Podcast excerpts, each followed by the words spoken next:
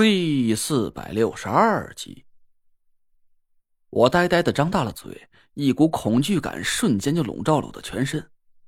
累赘，累赘，在想什么呢？田慧文见我神色不对，赶紧晃着我的胳膊，一个劲儿的喊我。我回过神来，勉强的对田慧文挤出一个笑容。哦，没事，我刚才在想，哦，我在想潘浩怎么还没来。算算时间，他也该到了。潘浩，田慧文一头雾水说：“他来干嘛？你和他说好了？”“呃呃，是。”我赶紧掩饰，我让他帮我弄点新鲜竹子过来，我想试试做个纸扎阵法，这样我平时出门就可以有个傍身的东西了。哦，田慧文没再追问下去，他休息了一下，继续起身画符。我坐在沙发里，眉头是越皱越深。要是纳若兰手里拿的真的就是太医令的话，那这件东西的来路很可能就会和那个神秘的境外财团有关系。潘成在潘香房里和我说的那些话，不停的浮现在我脑海里。他说的有道理，纳若兰这个人行事诡秘，法力深不见底。虽然他是师傅一手教出来的挂名弟子，但他身背天邪命格，而且现在离发作的时间越来越近了。要是说这个因素导致了他性情大变，突然间走入了邪路，那我也真的是不得不防。看来我对纳若兰的警惕心理还暂时不能放松啊！我哆哆嗦嗦的从包里掏出烟杆，放在嘴边干抽了几口。我也不知道为什么，自从我学着抽了两根烟之后，我竟然觉得这是一种很好的解压方式。别管烟杆上有没有烟，只要我一把烟杆叼在嘴上，我就瞬间觉得心情平静下来了。我就这么在沙发上一边嘬着烟杆，一边胡思乱想了半天，最终做出了一个决定：等不及了，我要尽快开始调查德福的那个斗金风投集团。我要查出那个和境外神秘财团私下有资金来往的幕后大老板究竟是不是纳若兰，他们交易的东西到底是什么？要是涉及到国家机密的话，哪怕我不是纳若兰的对手，我也要想办法破坏他们进一步的交易，把那些可能危害到国家安危的涉密照片全都拦截下来。叮叮当当，咚咚当当，葫芦娃，叮叮当当，咚咚当当。我的手机突然响了起来，我打了个激灵，回过神来，手机上显示着潘浩的名字。我接了起来，潘浩的口气显得神神秘秘的：“小树，你要的东西我给你准备好了。哦，那你就送过来吧，我在家呢。现在不行，半夜我再给你送过去吧。你晚点睡啊，在家等着我。”我愣了一下，说：“怎么了？这送点竹子还偷偷摸摸的？”你爸都答应了，你还不放心呢？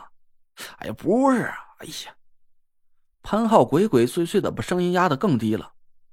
我怕是大白天的呀，让纳若兰给看见了，他肚子里蛔虫一转，就能知道你和苏啊，你俩私下有来往。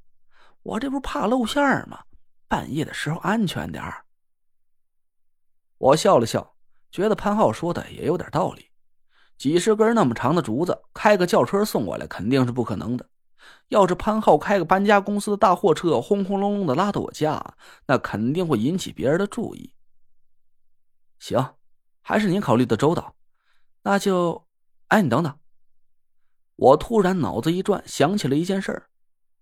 这样，你把那些竹子都搬到宽敞点的空地上，我试试能不能把它们都变到我家里来。变？我靠，小叔，你就别玩了行吗？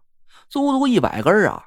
我爸又不让别人掺和这事儿，哎，光给你砍竹子就把我累了个半死。哎，你还有心思拿我打岔呢？别闹了，让我好好歇一会儿吧。回头啊，我弄个大点的车，半夜给你送家就行了。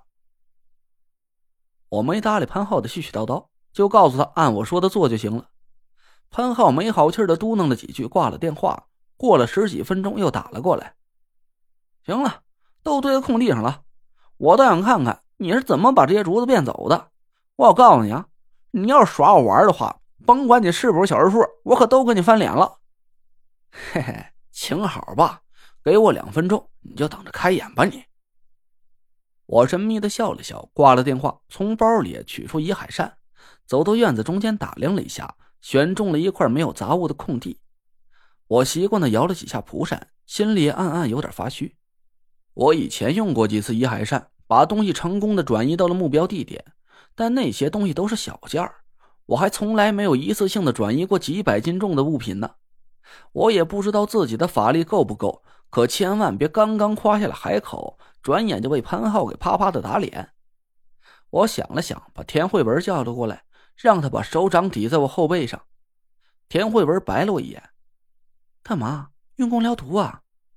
切，你怕是电视剧看多了，我就没听说过法力还真的能传递。”我笑着说：“法力是不能传递，但咱俩的身体有了接触，凤佩和黄佩就可以产生法力感应啊。”哎。也对呀，田慧文一言，把手掌抵在了我的后背上，一股温热的气息从田慧文手上传到我的后背，慢慢流向了我的胸口。呼啦，一道柔和的气息从我胸口上凤佩里散发出来，我丹田里的凤鸟瞬间就有了感应，昂着头啊，欢快的飞舞了起来。我暗暗提了口气，感受了一下。丹田里那股纯黑色的神秘法力依然是波澜不惊，就像是风平浪静的大海一样。一股淡淡的凉意顺着丹田流向了四肢百骸，我失望的叹了口气。虽然现在我丹田里的凤鸟已经清晰的感受到来自黄佩的气息，旋转飞舞的很卖力，但我身体里的法力啊，还是不听我使唤。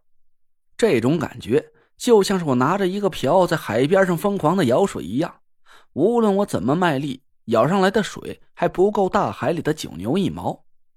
而且这次我想要移动的目标是反向的，并不是把移海扇直接盖在目标物体上，而是要啊把十几公里之外的几百斤竹子转移到我的面前来。这还是我第一次尝试反向移动的法术，就凭我现在身体里这点法力。我能行吗？我给自己鼓了鼓劲儿，试试呗，不然怎么知道能不能成功呢？我深吸了一口气，举着伊海扇，闭上了眼睛。我的脑子里顿时就出现了一个巨大的法力空间。我费劲的在空间里找到了潘浩所说的位置，把那个坐标上的绿点慢慢的折叠到我面前的空地上。